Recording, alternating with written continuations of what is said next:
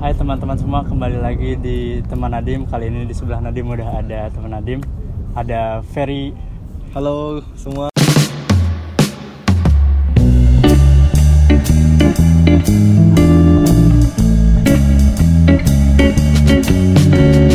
Ferry Irsanto atau Ferry Pujanto nih Ferry Irsanto aja. Irsanto ya jadi gara-gara ke Jerman nama kita semua berubah ya. Iya. Kuliah yang tadinya Nadim Muhammad jadi Nadim Hidayat Ferry yang Ferry Irsanto Jadi Ferry Pujianto. karena ngambil nama dari bapak Hmm. bachelor akhirnya lulus kuliah juga Iya ya akhirnya. termasuk cepet loh dari ya em, tiga setengah. Tiga setengah tahun kan? Tiga Iya. setengah tahun. Jerman selamat ya. Makasih makasih. mungkin ntar kita juga bakal ngobrol-ngobrol eh, apa tentang minta tips-tips gitu juga untuk siapa tahu bisa boleh boleh. Inspirasi Fer sebelum mulai ngobrol-ngobrol kan Fer ini teman Nadim sebagai teman tuh kita pertama kali kenal tuh dari mana sih kok Oh, bisa jadi teman Cerita gitu ya. ceritanya Cerita cerita pertama kenal. Oke, em, gua pertama kali kenal Nadim. ya Kita tuh salah satu bareng gitu ya nyampe, Nyampe Jerman ya, iya. Beda cuma beda sehari dua hari gitu. Hmm. Lu nyampe Jerman tanggal berapa? tanggal satu eh tanggal dua dua dua nah Dua Januari gua tuh tanggal tanggal 12 eh 12 tanggal 21, 31 iya. 31 Desember jadi itu ngadain tahun barunya tuh sempat di sini juga tapi Hmm. udah keburu capek Baru capek tidur gitu jadi langsung udah tidur Iya, aja kok. jadi nggak lihat kembang api ya ya. Hmm. Kalau kemarin eh waktu berangkat sini juga aku tanggal satu kan berangkatnya. Hmm. Pas tahun baru tuh ya udah gitu ya tahun baru mau, Di mau pergi juga gitu. Enggak, di Oh, rumah cuman di rumah. eh kembang api udah packing lagi. Soalnya pindah benar-benar pindah kan. Iya. terus ayah kita juga CS-an juga Iya, lagi CS-an. bro banget. Makanya anaknya jadi bro juga. Iya kita tuh waktu itu kita kenal pertama kali itu seingat aku aku kenal Pak Badi itu dari dari ini dari Inggris, Inggris. Oh ya. Dari kita Inggris pas aku kecil terus habis itu kenal Salma dari SMA Hmm. SMA di Bandung Hmm, Pak Badi itu ayahnya Nadim, Salma tuh kakaknya Nadim. Iya. By the way. by the way nah terus sama Nadimnya sendiri aku Iya. aku seingat aku kenal pertama pas keluarganya kamu datang ke rumah aku Oh ya, itu Itu pertama kali ketemu ya. minggu-minggu pertama gitu ya minggu-minggu pertama kita nyampe Jerman terus kita pertama kali kenal situ lah Iya. terus langsung kenal Nadim terus Hmm. kayak gimana terus main terus terus sempat liburan bareng Iya, juga ke Paris dua keluarga eh tiga tiga, keluarga ya. Saking bronya tuh ayah dan ayah jadi liburan bareng Itu juga lucu lagi ke Paris liburan oh, iya. Eh, kita kita bahasa Jerman belum lancar terus Iya, ke baru. Prancis kita nggak bisa bahasa Prancis Bahasa terus Prancis. ikut tour guide-nya orang Rusia Turganya orang Rusia gimana itu satu bis orang Rusia semua jadi si tour guide-nya nyerangin pakai bahasa Rusia terus kita nggak ngerti, Oh, ngerti. apa ikut-ikut cuma aja baca baca jadinya. yang penting bisa ke Paris dulu ya biasalah dulu baru dari Indo pengen ke Paris Iya. Kasihan. Ya itulah sejarahnya kita ketemu dan sampai sekarang sering ngeband bareng ya Fer Hmm. Iya kita juga sekarang lagi di band namanya Bojo Galak. Bojo Galak yang entah bagaimana masa depannya. Verte kan udah udah dimention juga kenal ayah tuh dari Inggris ya. Iya. Berarti kan dulu sempat di Inggris juga. Terus sebelumnya juga pernah ke Brazil juga kan. Mm-mm. Tapi kan Fer ini international kid banget.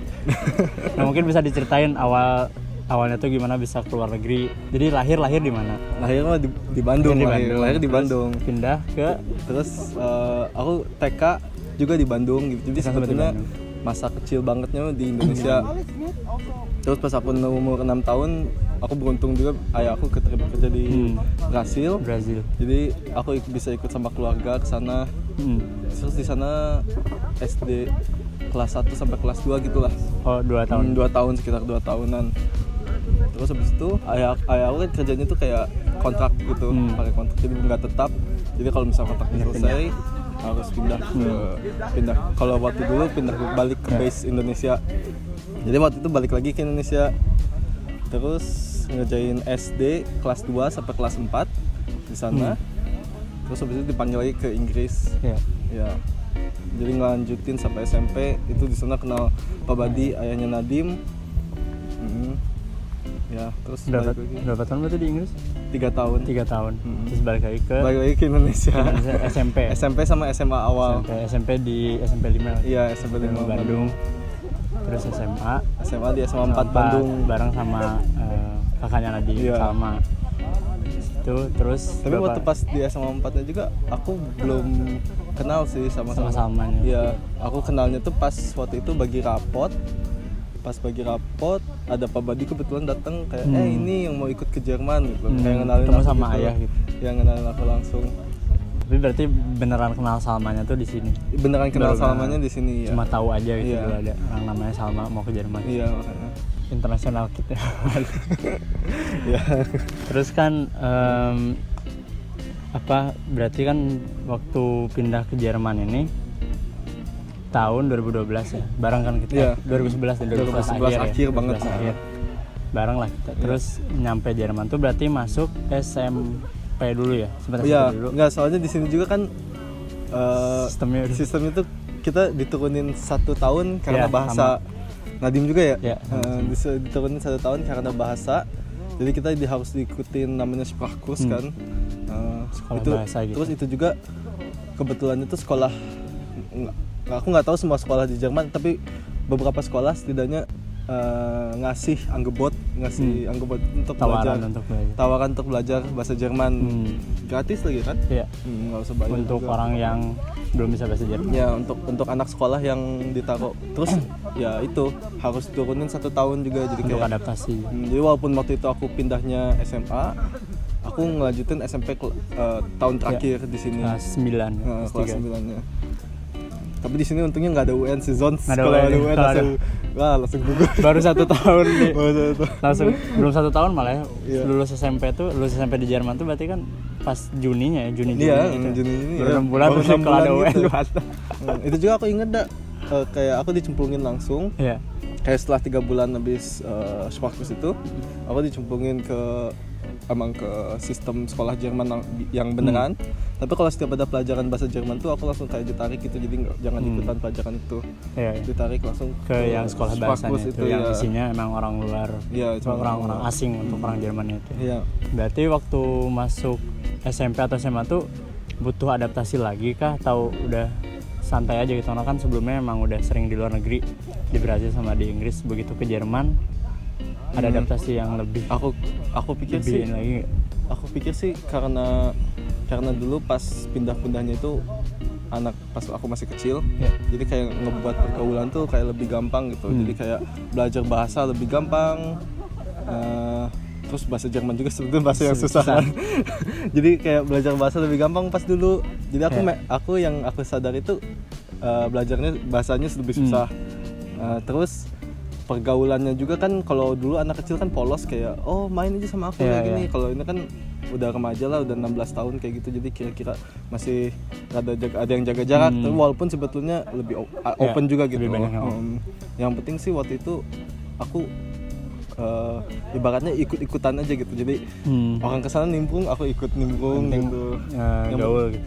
Ya yang penting ikut aja gitu. Ada teman. Hmm, waktu itu juga aku sempat ikutan tim basket Hmm. di dekat rumah cuman yang sama Fahri itu juga kan Hmm, Iya sama Fahri Ada di videonya. Iya, ada di video.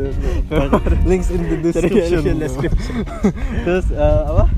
Eh, ya selain selain hobi aku basket juga waktu dulu mainnya eh, untuk aku ngelatih bahasa Jerman juga gitu. Walaupun sebetulnya juga kan bahasa Jerman gak dipakai-pakai banget Hmm, untuk main. di main Tapi basket. setidaknya untuk bisa ngobrol lah untuk sama- komunikasi sama orang Jerman Iya. Kalau ngeband juga dulu sempat ngeband juga Iya, ngeband juga dulu ikut sama orang Jerman sama ya sama orang Jerman waktu pas sekolah ya tapi kalau sekarang sih udah nggak begitu soalnya eh, sibuk masing-masing Nah. sama kuliah dan lain-lain tapi pas dulu pas sekolah karena ada band sekolah terus waktu itu ada teman juga yang sering ngeband gitu jadi aku ikut ikutan juga Hmm. Hmm.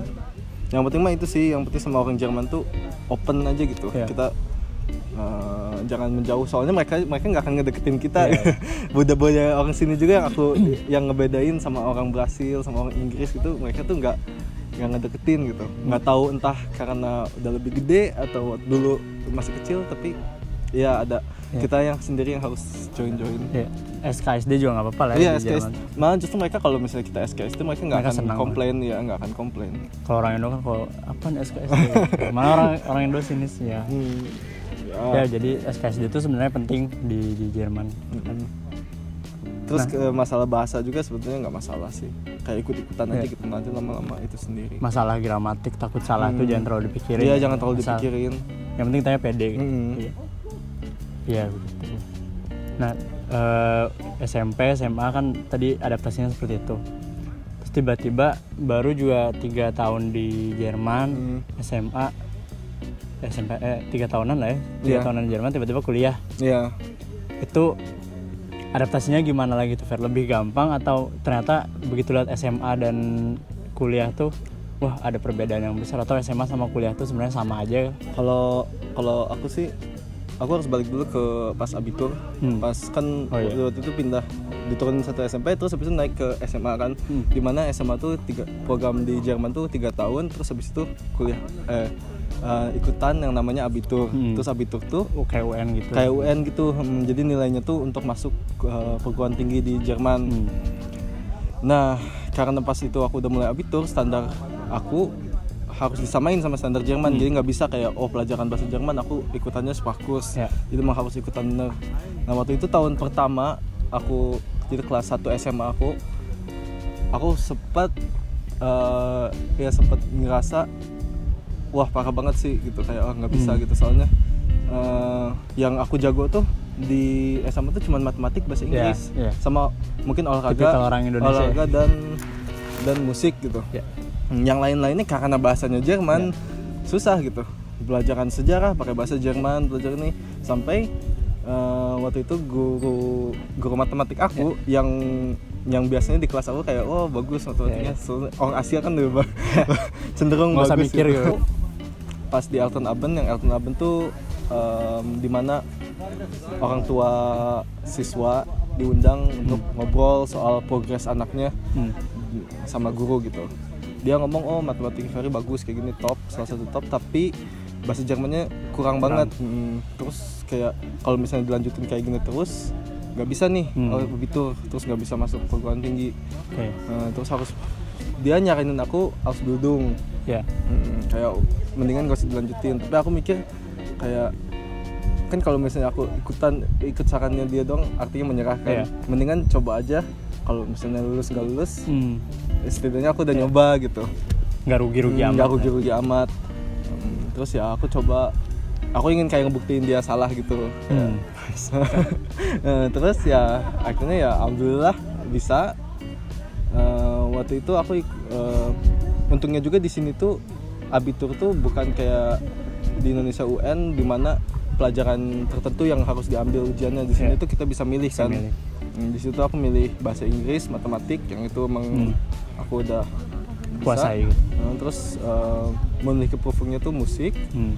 Itu ini ya eh, lisan. Lisan. lebih ke praktek ujian gitu terus habis itu eh, yang satu lagi sosialnya tuh ekonomi, Ekonomi. pakai itu pakai bahasa Jerman dan eh, lucunya juga itu tuh aku nilainya tuh nilai jelek banget gitu jadi Di kayak ekonominya. tuh. iya di ekonomi nilai jelek banget jadi kayak lu- lucu kalau lihat rapot aku tuh kayak yang hmm, tiga pelajaran yang aku ujian tuh bagus tapi pas Tiba-tiba ekonomi tuh, jatuh. hmm, itu tuh kayak eh, sistemnya tuh dari 0 sampai 15 Iya. punte kan Iya. di mana 0 tuh kalau dapet 0 nggak lulus nah itu aku Iya. dapet satu Dapat satu.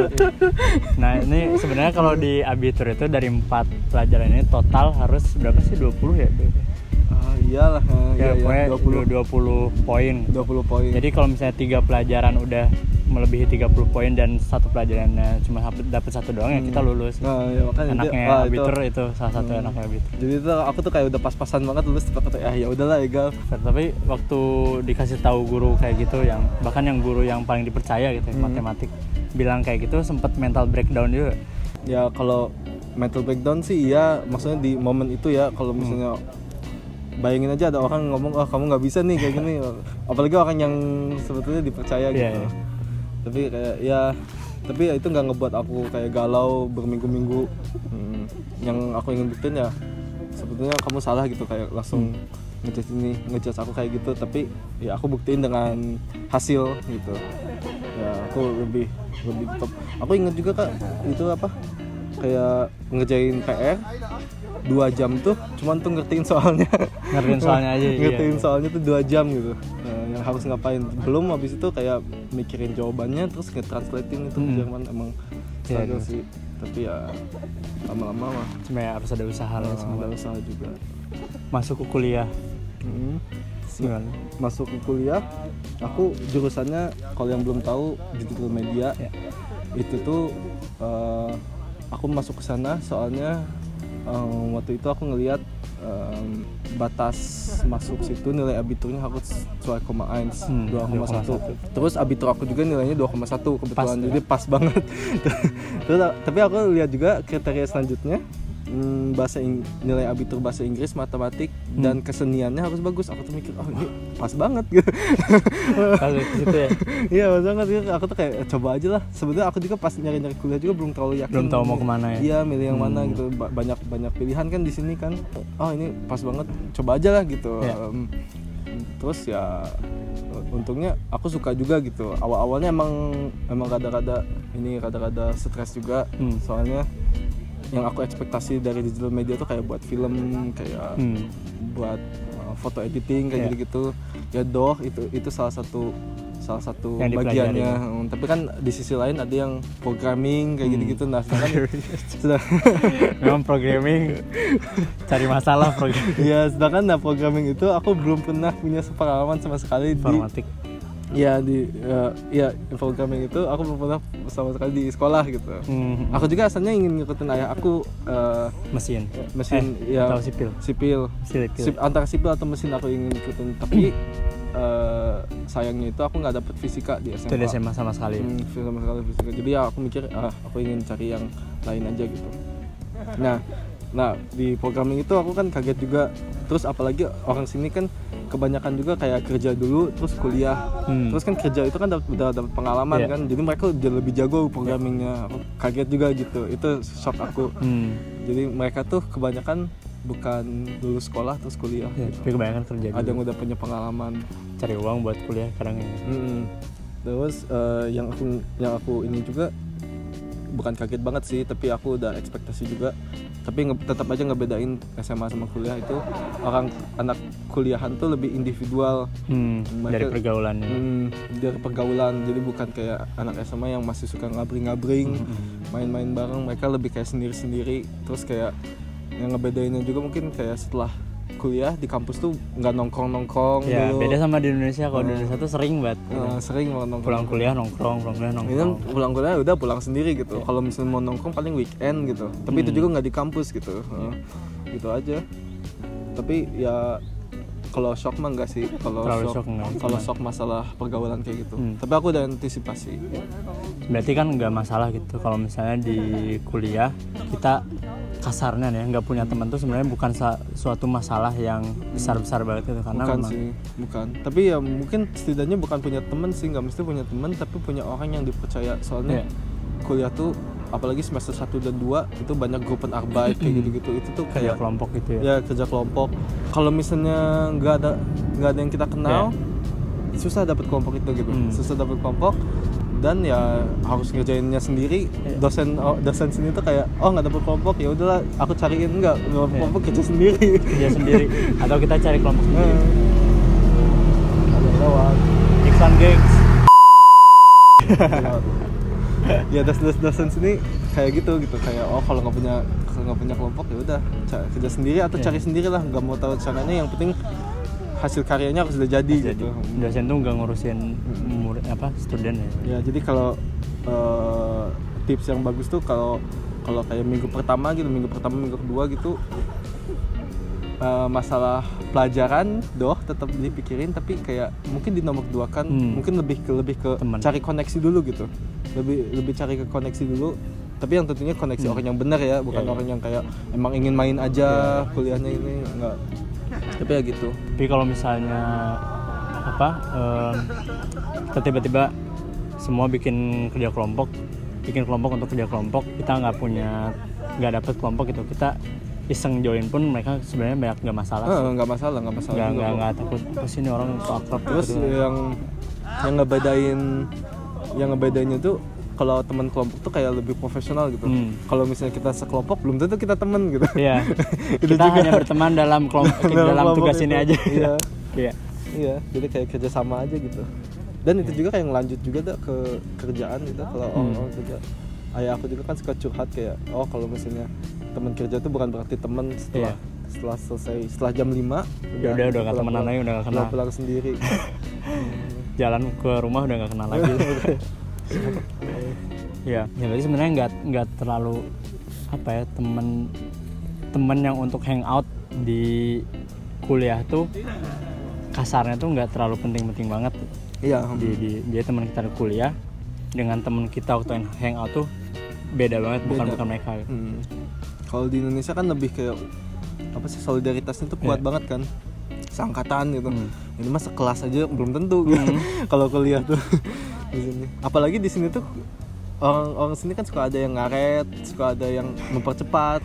Jadi Iya. kayak kelas-kelasnya tuh beda-beda gitu. oh kan. dalam kuliahnya dalam kuliahnya jadi kayak jadi kayak nggak kayak nggak selalu ketemu orang yang sama gitu Hmm. kalau kuliah.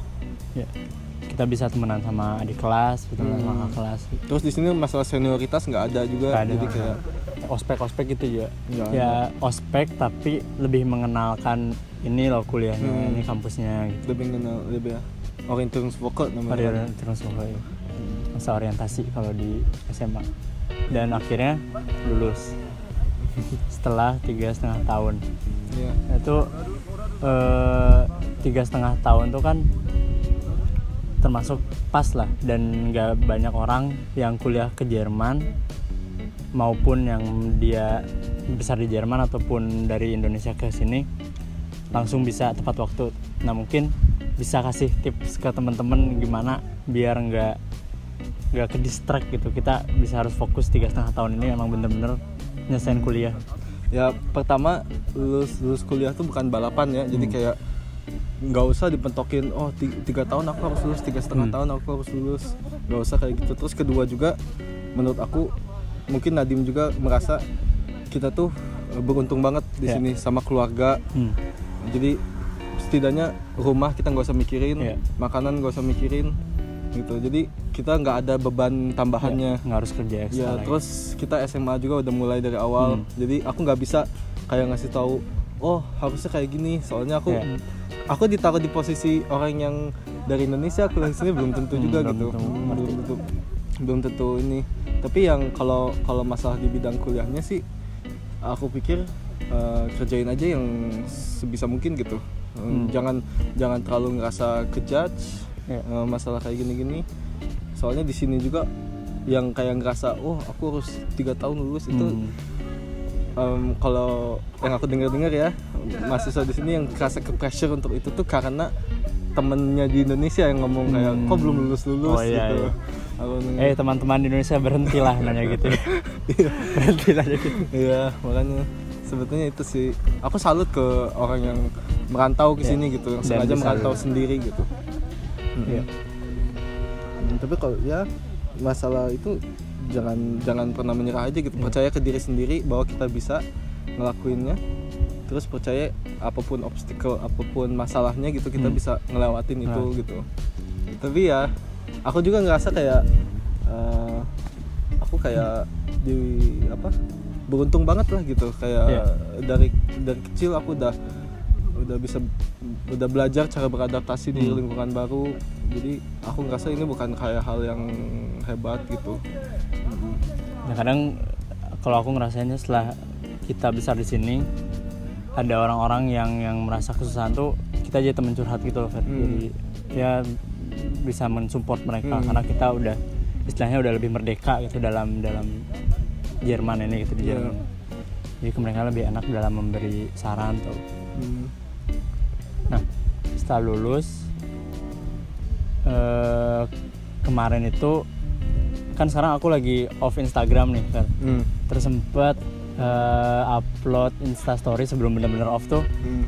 yang tentang 30 days without social media Oh, iya. videonya si Matt oh Davella iya, tuh. iya itu Nah, tiba-tiba Ferry nge-reply story itu, wah nonton Matt Davella juga Hmm. karena ternyata Ferry ini katanya lagi mencoba hidup Minimalis. minimalisme. minimalisme. minimalisme Nah, itu. apa Nadim juga lagi ikutan lagi lagi lagi, memulai ya, lagi mencoba.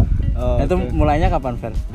mulainya tuh kapan mulainya ya? kapan dan kenapa mencoba mulai minimalisme?